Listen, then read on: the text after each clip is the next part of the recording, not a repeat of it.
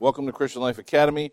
We are working our way through our statement of faith, which we have adopted the Second London Baptist Confession of 1689, and we are in chapter 1, which is of the Scriptures. Now, if you haven't figured this out yet, I give you like an additional minute because I'm introducing the same thing every time for anybody that listens to this on sermon audio. So you guys here locally can go get a donut, whatever, you know, when I'm saying that stuff because you've heard it before. At any rate, we are working our way through we are working our way through chapter one of the scriptures, and as part of that, um, we get into this section on English Bible translations. And that's where we uh, have been for the last couple of weeks, kind of camped out in that section, because there's a lot of material for us to cover, a lot of us to, for us to look at.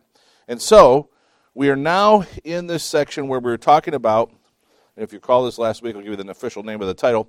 We're in, well, as I said, we're already in translations, English translations. Um, but we're talking specifically now about the standard for how, tr- how the scriptures are translated and how that actually applies to today's translations. Now, just to make sure that we're not missing this, I mean, I don't want to use language that somebody doesn't understand. The Bible that you have in your hand, or on your seat, or in front of you in the pew, or you see in somebody else's hand, is a translation, right? So it's a translation because the original was not written in English even though it looks like it in the movies, all of the apostles and Jesus did not speak English, right? So they wrote, the original autographs were written in Greek uh, for the New Testament, obviously Hebrew for the Old Testament, a little bit of Aramaic in the New Testament. But uh, those original autographs, which are what they're called, the original, the first edition writing that they wrote by hand, those are gone. There has been copies and copies and copies and copies made and from those copies, we have a translation into English. Right?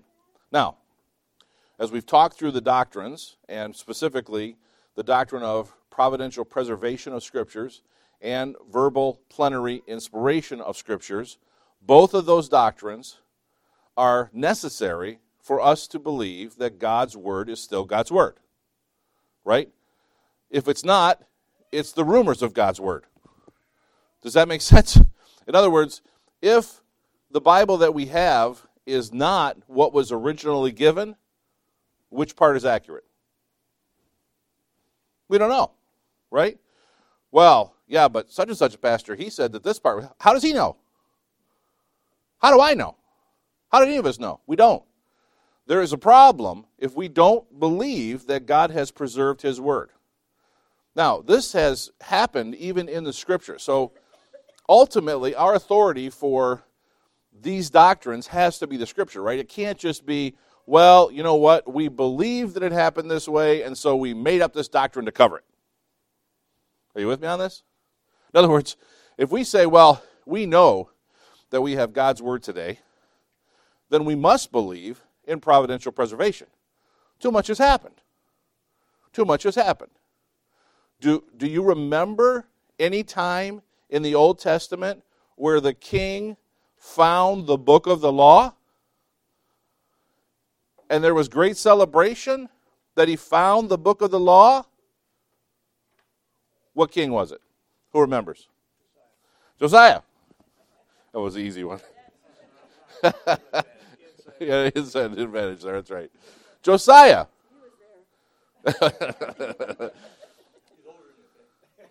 So Josiah found the book of the law. What does that mean? It wasn't readily available. Does that make sense? The, the celebration was is it was gone. The nation of Israel had gone so far into apostasy that they no longer had the Bible. It was hidden. There were copies, but they were preserved and set to the side. And the king celebrated. Guess where the copy was that he found? Where was it? Anybody know? They found the book of the law. Where did they find it? Where was it? It was in the temple. Exactly. They found it in the temple. Surprise! it was in the temple. Now, what happened after that? They made copies. Scripture tells us this. So, it's not like we haven't seen God's providential preservation of His Word even in Scriptures. We have. We have. When Rome destroyed Jerusalem, was the Bible lost? No. No, it still existed, was in other copies around the world. Synagogues all over. That did not end God's word. So we've seen these things happen through the scriptures themselves, but we know since then, I mean, so here would be the thing. And this is a pretty logical argument, even if it's not entirely based on scripture. If God wanted his church to have his word, what good would it do if it was destroyed in the first century? Why would he even give it? Right? That, w- that wouldn't make any sense. When we see all these instructions to the church, we see all these instructions to us as individuals, how we have to have, be able to have access to them. Otherwise, how do you know? You don't know. Right? All you really know is what somebody said. And this isn't the telephone game for 2,000 years. So, verbal plenary inspiration is the other aspect of that.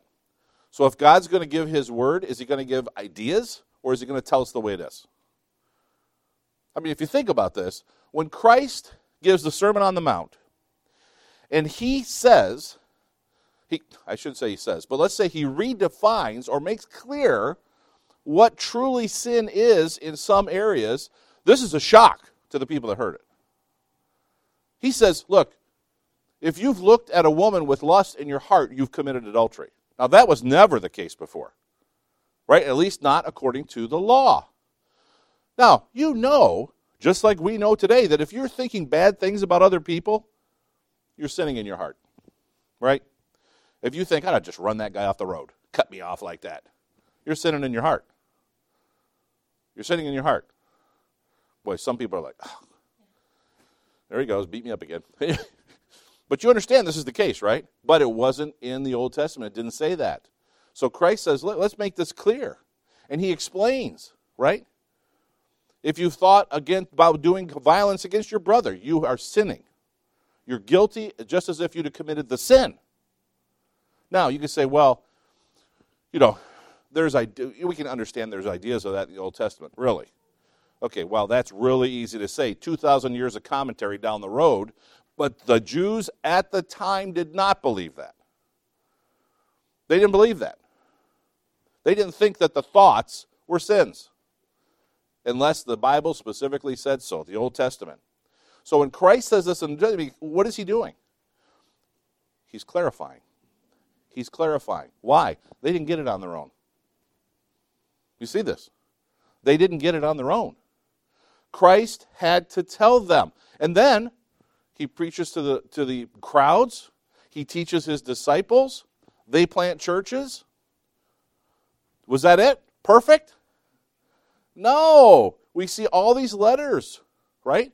To churches, to believers in general. And what are they all saying? Don't do this. Do this. If you have this situation, this is how you deal with it. All of this additional instruction is needed. Why? Because people don't just get it, they have to be told. And you know, there's two parts to that, right? One is willing, and one is unwilling. So you either willingly ignore and pretend that you don't see the truth in something, or unwittingly, you don't know the truth of something, right? So the Bible lays it out. If God did not verbally plenarily, in other words, every word of every part of the Scripture dictate the Scripture. How do we know that part is true? Which part did they fill in? Which part didn't they? We don't know. We either have to believe it's all God's word or it's not God's word. Right? So this come now now that all applies to the Greek. And that's the first level. Because the next level is, is that somebody has to take the Greek and put that into English. And I don't know about you, but it's not the same language. I don't know if you knew that or not. Common phrase is, that's what to me? I don't understand. That's what to me? What? Greek, to me. Why? We don't understand it. We don't understand it. Latin, at least, is a little easier. Because Latin, there's a lot of words that our words are actually kind of a, got their origination in Latin. And so somebody will say a Latin word, and you're like, oh, yeah, that kind of sounds like that. Sometimes. a lot of times it doesn't. But Greek is definitely a different language. It's a language that we don't cannot readily understand. So it must be translated into the vulgar tongue, and that's what the confession talks about. It has to be put into the common language of the people. So when we talk about English Bible translations, we're talking about a number of different things here. First is that God's word was directly inspired by him, word for word. Second, he then preserved his word through the centuries and through the millennia now. Preserve that word. And then, third, where we're at now, is talking about the translation of that Greek into English. Now, we're working our way through. We talked about translation philosophies. There was formal equivalence and dynamic equivalence. What are the differences? We talked about it last week. I'm just mentioning it again because it's going to come up really quick here. Formal equivalence is word for word. It's trying to translate it exactly as it is in the Greek to English. Now, what has to happen naturally and necessarily is that the words have to get rearranged. Why? If you've ever studied a foreign language, you know almost every foreign language uses wording in a different way than we do. They're not in the same order. They're not in the same order. So we think, you know, that we would have like a noun and a verb and some adjectives thrown in there, right? But a lot of times that's not the way they work. Foreign languages might start with an action word, right? So I might say, I'm walking to the lectern. But in a foreign language, it, may, it might say, walking lectern was I. Do you see the difference? So, for us to understand the meaning, the translators take word for word and they try to rearrange it in a way that makes sense. Then, if you've read the King James, you see that in some verses, don't you? Where it's not exactly in the order that we would normally put it. I'm just talking about the order now. So that has to be done. It has to be translated. That's formal equivalence, word for word, trying to stay as close to the original as they possibly can. Dynamic equivalence is not that. Dynamic equivalence is thought for thought. Dynamic equivalence is saying this passage says this or this phrase says this. I'm going to put it in words that people can understand. I'm going to use different words. Now, as we've talked about many times, this is a huge problem. And the reason it's a huge problem is because the translator in this case is determining what God meant. He's not only translating, he's interpreting. If you've ever read a if you've ever read one passage of scripture, one, and it meant something to you different another time, like one time you read it, and you saw this, another time you read it, you saw this, you just proved that dynamic equivalence is bad. Because if the translator had translated that into the first way you thought, you would have never seen the second way. Why? Because those words aren't there. The words aren't there. That's dynamic equivalent. So those are the two translation philosophies. So then we look at how does those translation philosophies then apply, and that's where we're at. How do those apply to the translations today? All right. So this is what we were talking about just now. See how I had to bring that up because here it is. So FE and DE, that's the that's the uh, abbreviations for formal equivalence and dynamic equivalence. So in formal equivalence, the word is the basic unit. In dynamic equivalent, the thought is the basic unit. Does this make sense? because they're working on the thought and formal is working on the word. Formal equivalence retains the grammatical form. Dynamic equivalent is contemporary form is dominant. Dynamic equivalent do not change every passage and every verse and every phrase. It doesn't. Because in some passages, the Greek is the same for both, right? It's clear. It's just there's a lot that is not clear. FE interpretation is minimum, DE interpretation is the goal. So in, in an FE, the translator is trying to do make it exactly what it was originally. They have to change some things. They have to make it so that we understand. We have, that's why sometimes if you're reading your Bible and you'll see there is like some words in italics, like maybe it's is or the or something like this. That's because there was no word in the Greek. But for us to understand the concept, they add those words in there so that we get it. You understand? Because in Greek, it didn't need that. In Greek, if you were, you were reading it and you understood Greek, you would understand what it meant. So they had to do that. So what's the goal? The goal is to do that in a minimum way.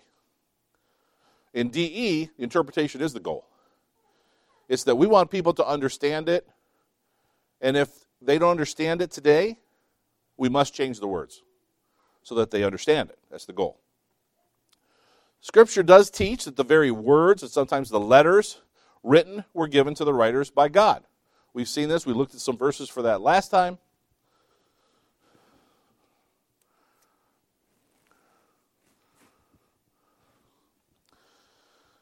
FE is based on the verbal inspiration of Scripture. Why? Well, because if God gave every single word, what do we want to translate? Every single word.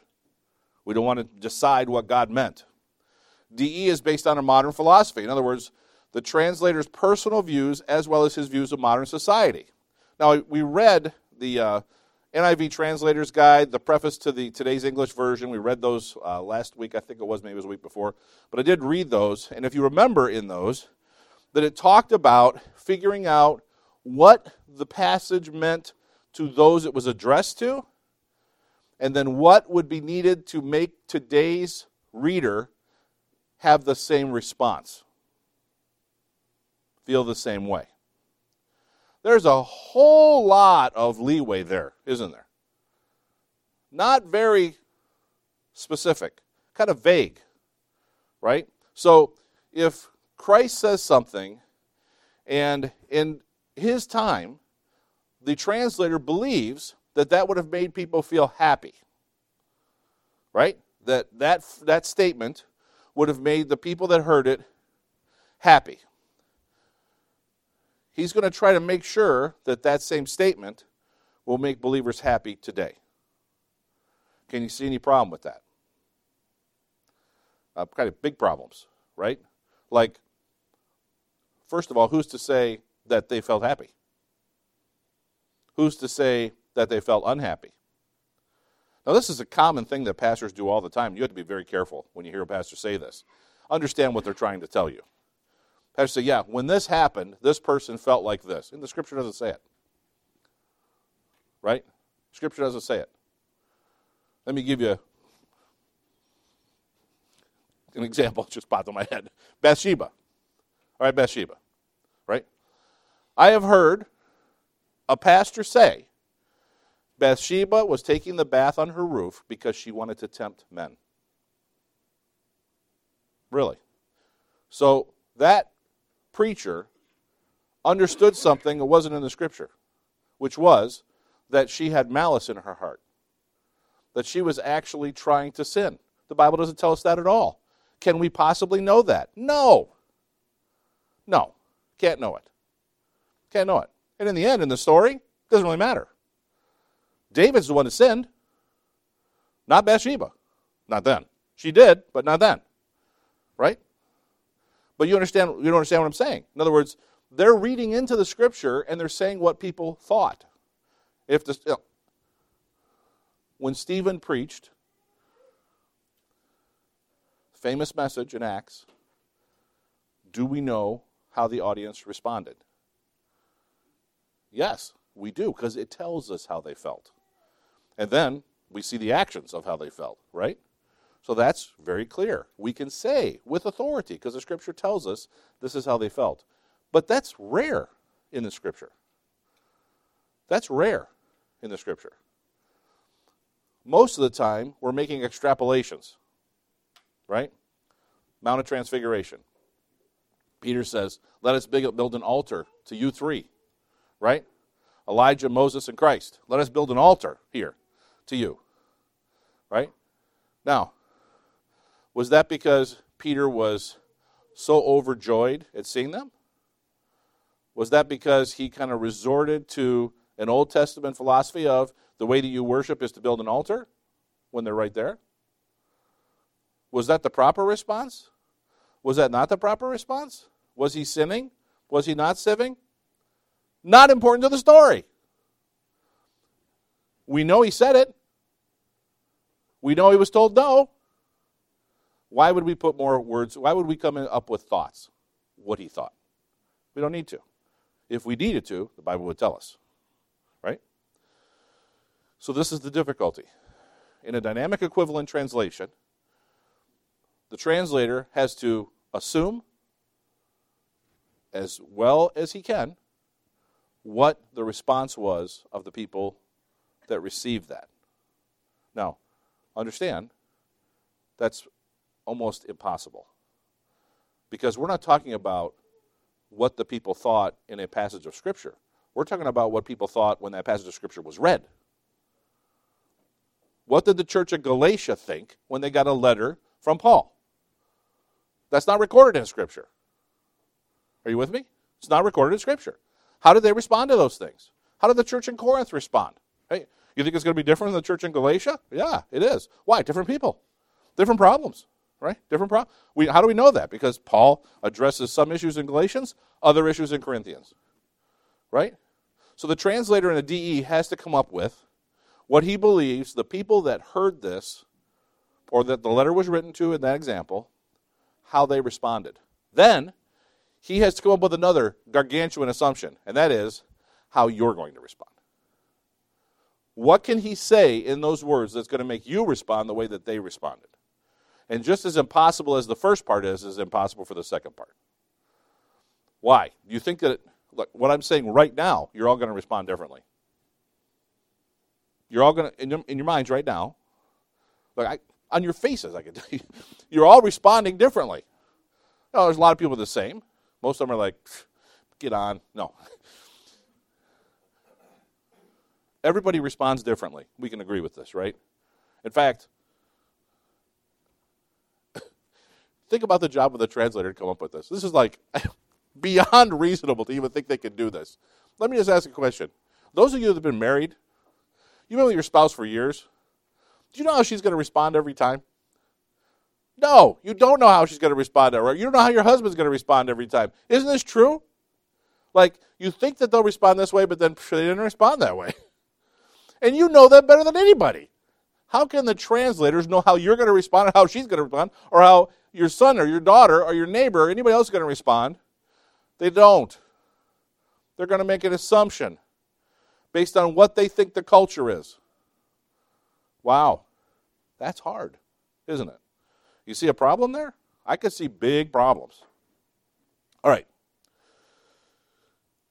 DE is fully in sync with modern movements of revisionist history, outcome based theology, and man centered truth. Now, why do we say that? Well, just think about the way all of these are. The idea of revisionist history, outcome based theology, and man centered truth is all based on one thing getting what we want. We don't like the way history looks, let's change it. How? Well, how can great men come up with a great document if they had slaves? Hmm. Who had slaves? George Washington? Thomas Jefferson? A lot of the founding fathers had slaves. Now, that's beyond the fact that Washington freed all his slaves at his death. Jefferson freed all his slaves before he was died. Before he died, doesn't have anything to do with that. It has to do with now the movement is diminish those founding fathers because they were evil slaveholders. They had this horrible sin. Did they? Be careful.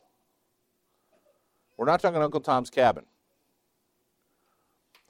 Does the Bible condemn slavery? ah, that's tricky, isn't it? Does the Bible not give us instructions for how to treat a slave and how a slave should respond to a master? It does. It does. There's a difference between indentured servitude, right, and outright slavery. Hmm? Outright slavery would be man stealing. Indentured slavery is when you willingly become a slave, like even somewhat unwillingly, like slave because of debt, right? Or what happened with indentured servants when they came to the colonies originally. People would actually would be willing to serve as a slave for somebody who is coming to the new world, in exchange for which, at the end of that period, they would receive something. Whether it's money, whether it's property, whatever it was, they would willingly come and do this. So this is how a lot of people came over. They didn't have the money. They didn't have the money to buy land. They didn't have the money for the trip. So they would sign on to do this. And the people that had money liked this because now this gives them a chance to start getting their land going and everything. And all they got to do is give that person some when they're done. Right? Willingly went into it. But that's we're getting I'm going down the rabbit trail here. the point is that revisionist history seeks to change the past based on current philosophies and desired outcomes. And this is the same with outcome based theology and man centered truth. Now, this becomes a huge problem. Why? Because in an outcome based theology, you're basically making your theology based on how you're going to get people to respond. Right? Can you see a problem there? First of all, God doesn't change. He can't, you can't say, well, you know, God said that this is a sin, but, you know, we know that today He wouldn't call that a sin. How do we know this? Not in the Bible. So, how do we know that? We don't know that. And, but those people that believe in outcome based theology would simply say, well, look, isn't the goal for us to just have people that love each other more? No, that's not the goal. That's not the goal what the Bible says. That's not what Christ said. What's the greatest commandment? Love God with all your heart. That's the greatest commandment. That's the whole purpose of duty of man. Love God and serve Him forever. That's our duty. It's not that we're nice people. And if anybody has a, wonders about that, just look around the world. It's full of not nice people. Man centered truth, same concept. What do we do? We base it on what we think is true. Well, what if it's not true? Well, it's true because we said it's true. You know, that's called circular reasoning. You can't actually believe that that's true. Except that most people today don't have a problem with it. Why? Well, let me just ask you a question. How many of you were taught circular based reasoning in school? How many of you were taught logic in school? Not many. Some were. But most of that you'd get from your parents, right? Or you'd learn it on your own because they certainly don't teach that. Critical thinking is what that's called. We don't teach that in schools, and we haven't for decades and decades. Not taught. So people don't think through things. They have a hard time putting together this concept that if and then, like it's like uh, algebra. I don't know if you remember algebra, but it's algebra essentially, right? So if this is carpet and I'm standing on the carpet, I therefore like to stand on carpet. That's not true. How do you get that out of that statement, right? Does that make sense? But if I say, listen, I'm trying to use a donut example. donuts are good. Brian likes donuts. Therefore, Brian would like to have a donut. This is true. but you understand the this is not a good example. But at any rate, man centered truth says that's not true. That's not true. Why? Well, it's true if you think it's true. That's the emerging church. The Bible is only the Bible if you think it's the Bible. That's the emerging church movement. Why? Well, if you don't believe that that's the Bible, then it's not the Bible for you. The Bible for you is whatever you think is the Bible. Okay. That's so un- impossibly silly. It's almost, it's like, man, talk about turkey shooting. I mean, this is not even turkey shooting. This is like, you know, dropping bowling balls on water balloons. I mean, you're not going to miss. You know what I'm saying? Actually, the water balloon could kind of. Anyway, you know, my point is, is that uh,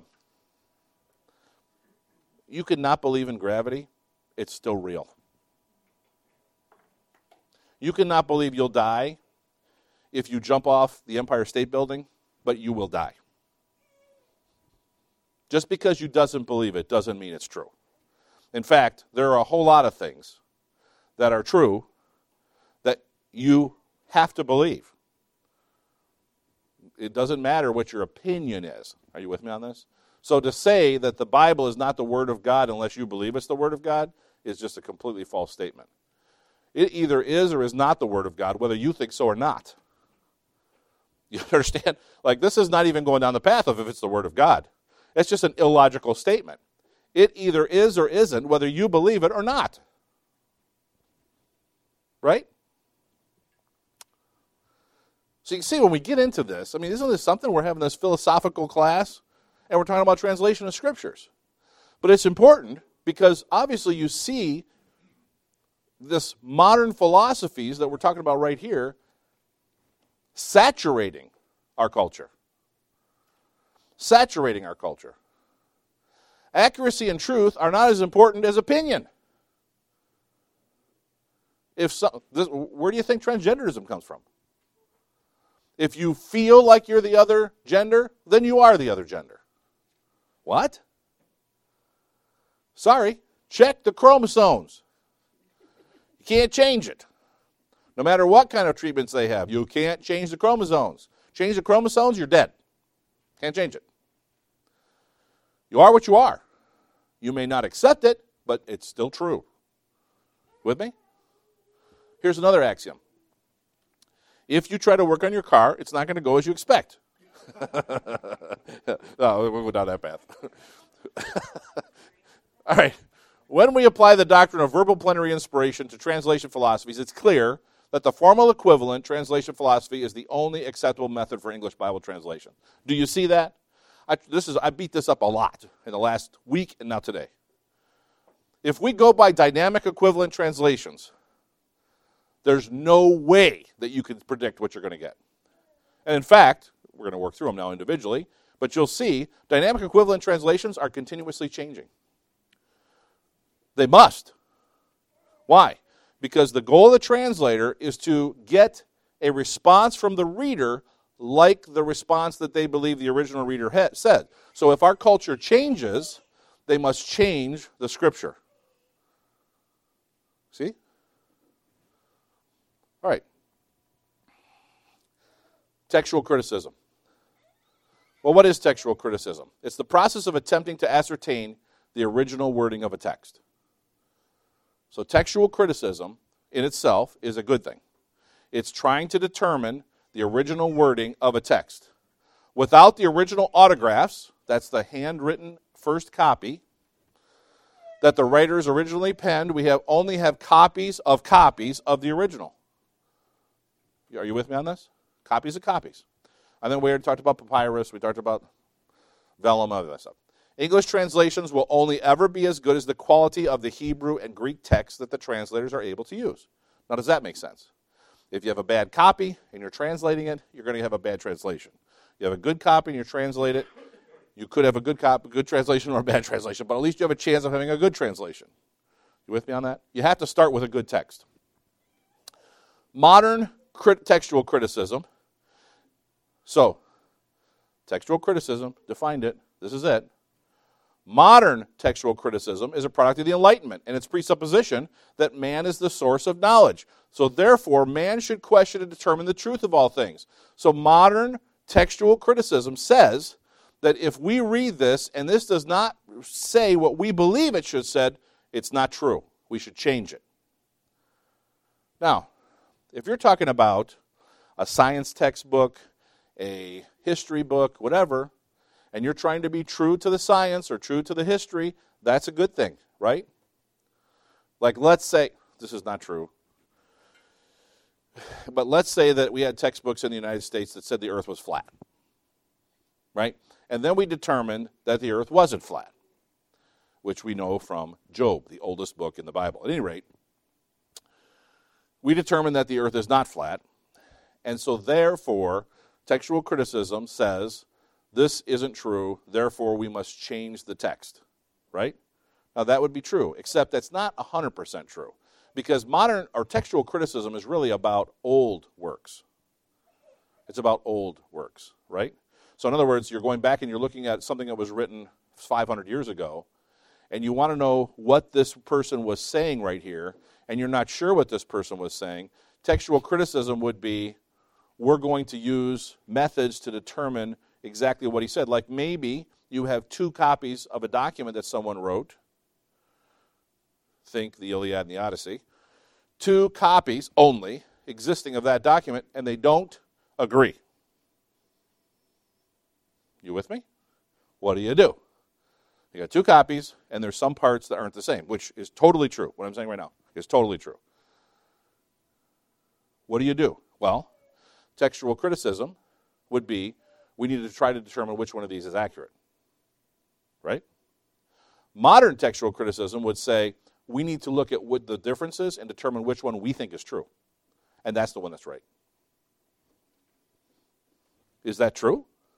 No, you don't know if that's true because just because you don't like the idea that they're criticizing a certain behavior, like let's say, for instance, homosexuality, so you say, well, this one can't be true because he's criticizing homosexuality. That doesn't mean that it's not true. Maybe that's still what he wrote. You with me? Okay. Okay. The Hebrew Old Testament text. Well, there was and is widespread agreement that the Masoretic text is the true Old Testament text. There are some that still question this today, but there is almost universal acceptance that it is the original Hebrew text. This is the text that was preserved in the synagogues. This is the text that was cared for by the Nazarites. And I have Numbers 6, 1 through 21. I'm not going to read the whole thing to you. You can certainly write that down and turn to it anytime you want to. But Numbers 6, 1 through 21 explains what the, someone has to do or go through to become a Nazarite. Now, you've seen this before, you've heard of this. And of course, this is a little bit difficult because there's like the uh, you'll you'll see a hymn about Jesus the Nazarene, and you'll see uh, the Church of, Na- of Nazarene. You know, this is there's a difficulty here because you don't want to conf- conf- uh, confuse somebody who's from Nazareth with someone who's taken the vow of a Nazarite. Are you with me on this? So the vow of a Nazarite is nothing to do with Nazareth. I, for all I know, they could have named the town after the idea of a Nazarite. I don't know that. But what my point is, is that it's not the same thing. So don't get distracted by that. A Nazarite is one who was basically set aside for service to God. Now, what you don't hear talked about too often is what was the primary role of the Nazarites? Anybody know? Do I already say that? There's a hint right there. Look at the slide. The scripture was cared for by the Nazarites. It was their job to ensure the integrity of God's word in the Old Testament. Now, did they become apostate? Yeah, absolutely they did.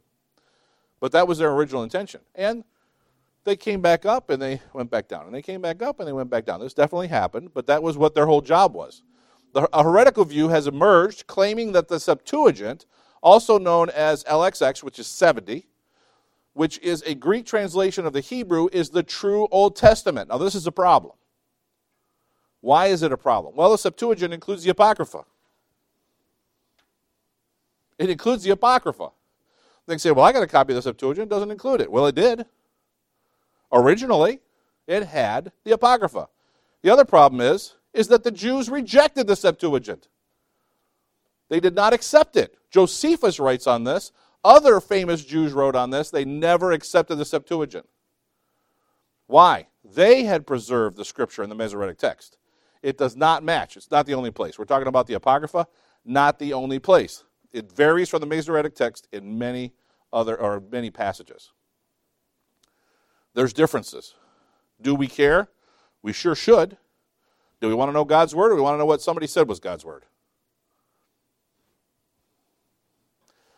Greek New Testament. There are two distinct versions of the New Testament Greek text the Textus Receptus and the modern critical text. That's the two primary ones. We're going to talk about that a little bit, majority text that'll come into it. We're going to talk about this because this is where the confusion is today. So there's not any question Masoretic and Septuagint is an issue. But even most Bibles are made from, are actually translated from the Masoretic text. Most Bibles are not translated from the Septuagint. A few are, not many. Most of them are from the Masoretic text. The New Testament translations are where the issues are with translations today, and has been for a while, about 160 years. All right. So most differences between these texts, the Textus Receptus and the modern critical text, are not substantial. Some are quite serious.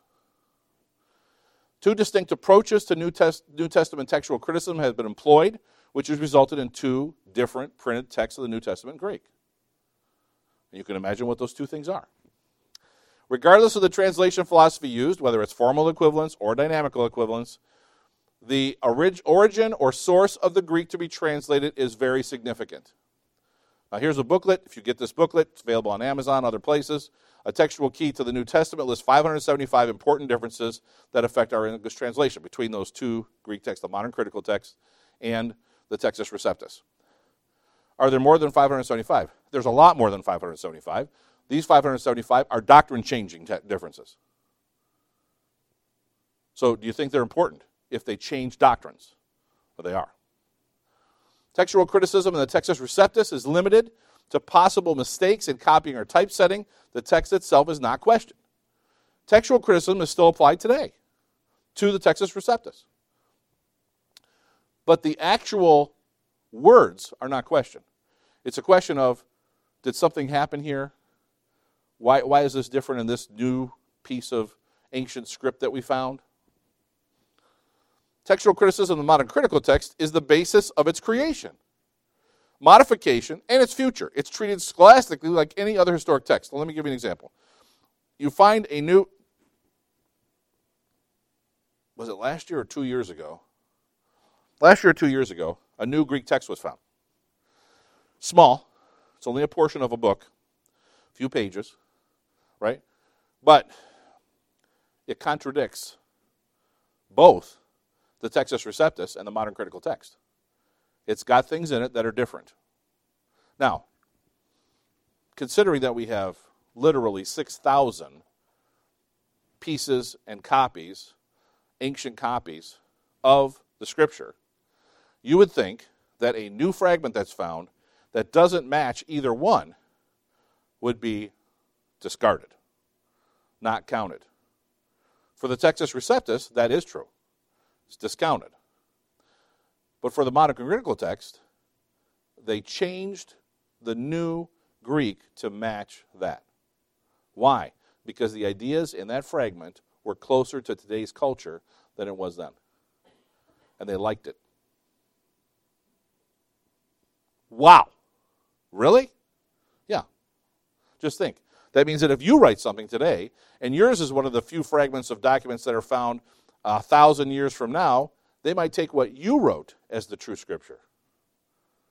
That's what we're talking about.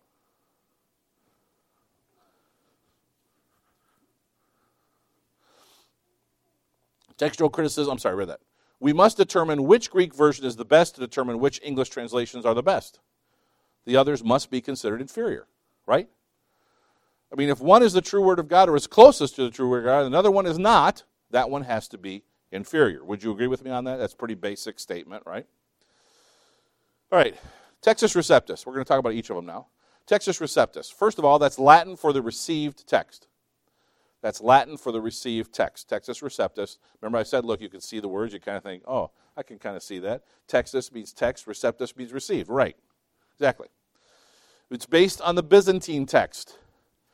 The Eastern or Greek speaking church has continually used this text, this Greek text, since at least the fourth century until the Reformation. So the Eastern Orthodox Church continued to use this. So this think about this for a second. You have a church, one of the major branches of the church that speaks Greek is using this version of the Greek. You think that matters? There's no translation here. Are you with me on this? They are actually using the Greek.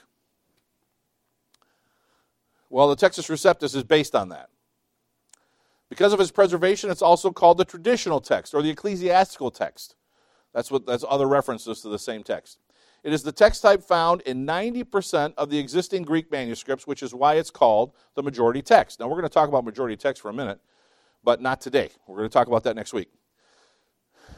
So, Textus Receptus was originally called majority text. The move today is to change majority text to actually mean the modern critical text. Why would they do that? Well, majority text is a pretty convincing argument right off the bat, isn't it? Like, if most of the Greek manuscripts match this one, this probably is the one, right? So there's an effort to rebrand.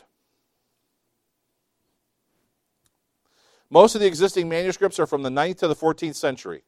That's what we're talking about. Many of the distinct readings of the Byzantine text are attested to by the papyri manuscripts from the 2nd and 3rd century. So things that are different in the Byzantine text than the modern critical text, most of those things are actually attested to by the oldest papyri that we have. Doesn't match the modern critical, but it does match the Byzantine. Erasmus used this as the basis for the first printed edition of the Greek New Testament in 1516 directly from the Greek church. Now, Erasmus, we could do class, several classes on Erasmus just to talk about who he was and what he did and how he came up with his translation. We don't have time. Too much detail. So we're not going to go down that path. This is a good summary of Erasmus. It's a whole life in one sentence there. It doesn't seem right. But at any rate, further editions were published by Stephanus, four editions, then Beza, 10 editions. The Elzevir brothers published a 1633 edition in which the preface included the phrase Textus Receptus. Specifically, they said, You have therefore the text now received by all, in which we give nothing altered or corrupt. The, the, the brothers were a publishing house. They did not translate or anything like that. They took the text that was already been received by the church. It was the same text that Erasmus had done, and they said that this is the received text. Textus Receptus. That's where it comes from. It was accepted by all branches of the church in the Reformation. Interesting.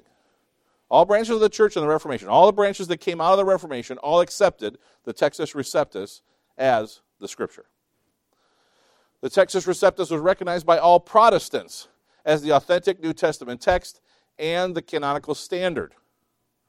So it wasn't just, you know, when I say all the branches of the church, it's not just the Reformed churches. The Greek church viewed it this way. Same text, they viewed it. It replaced the Latin Vulgate for the true church. The Vulgate was produced by the Roman Catholic Church.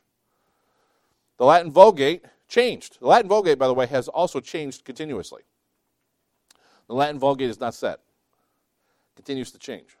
So an old copy of the Latin Vulgate is not the same as a new copy of the Latin Vulgate. They've changed it. Why? Well, because they changed their doctrine. Wycliffe's first English translation was based on the Textus Receptus, as was Tyndale's translation from, and the Geneva Bible, all based on the Textus Receptus.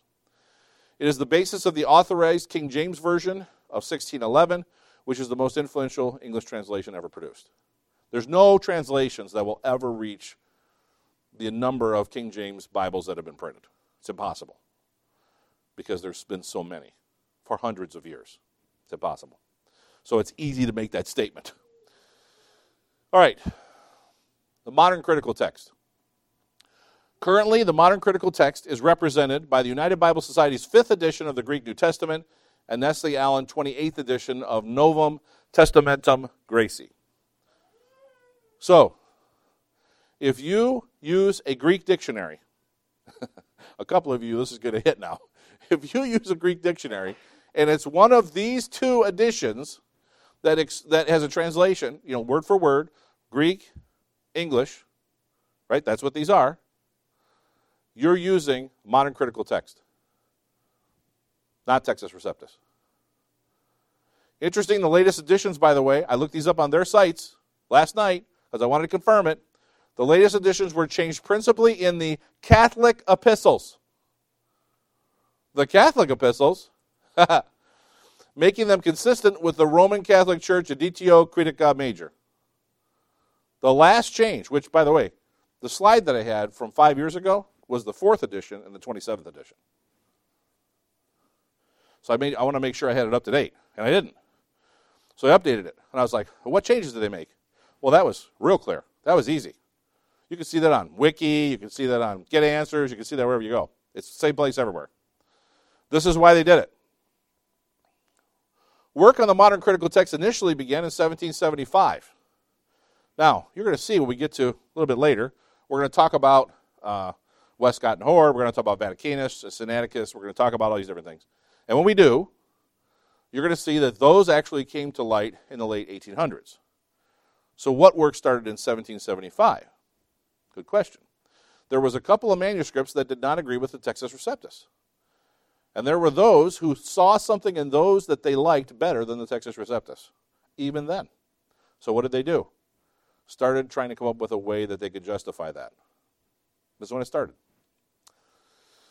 Product of scholars, the modern critical text is, employing canons or rules of textual criticism on text types to decide which reading is most true, making the work of the textual critic the central element of determining the modern critical text.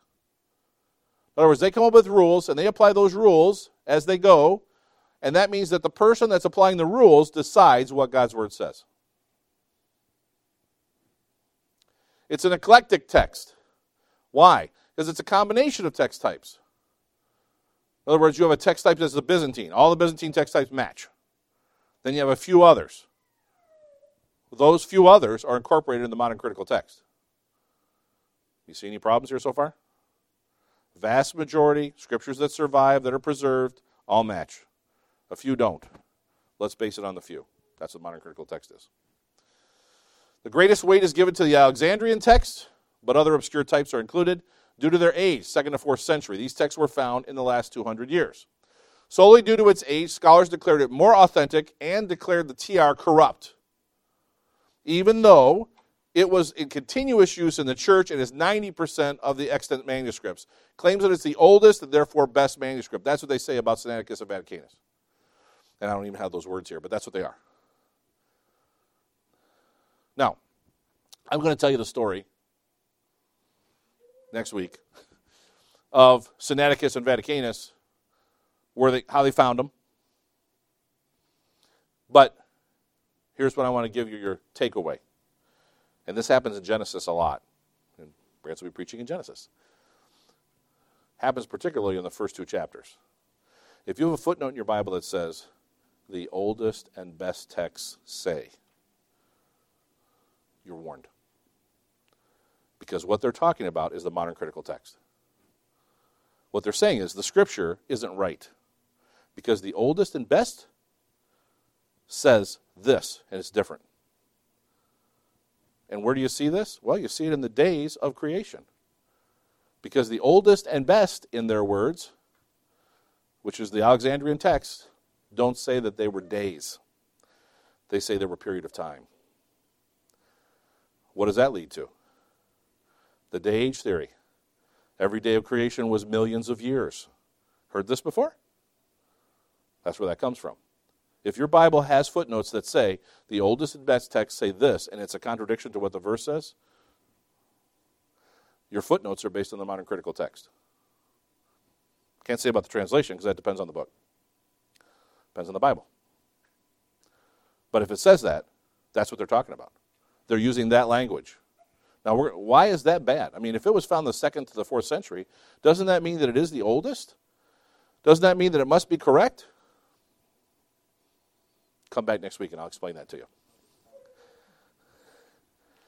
The modern critical text is an entirely new text, constructed based on multiple families of text. It never existed in history. Vaticanus and Sinaiticus, the two primary sources of the modern critical text, are not complete. They are not an entire Bible. Parts were missing.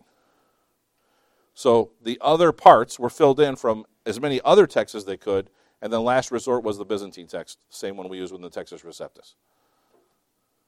The church never had the modern critical text as its Bible. The church never accepted that. It wasn't until the 19th century and then the 20th century that the church started accepting that as the Word of God instead of the received text. Let's close on a word of prayer.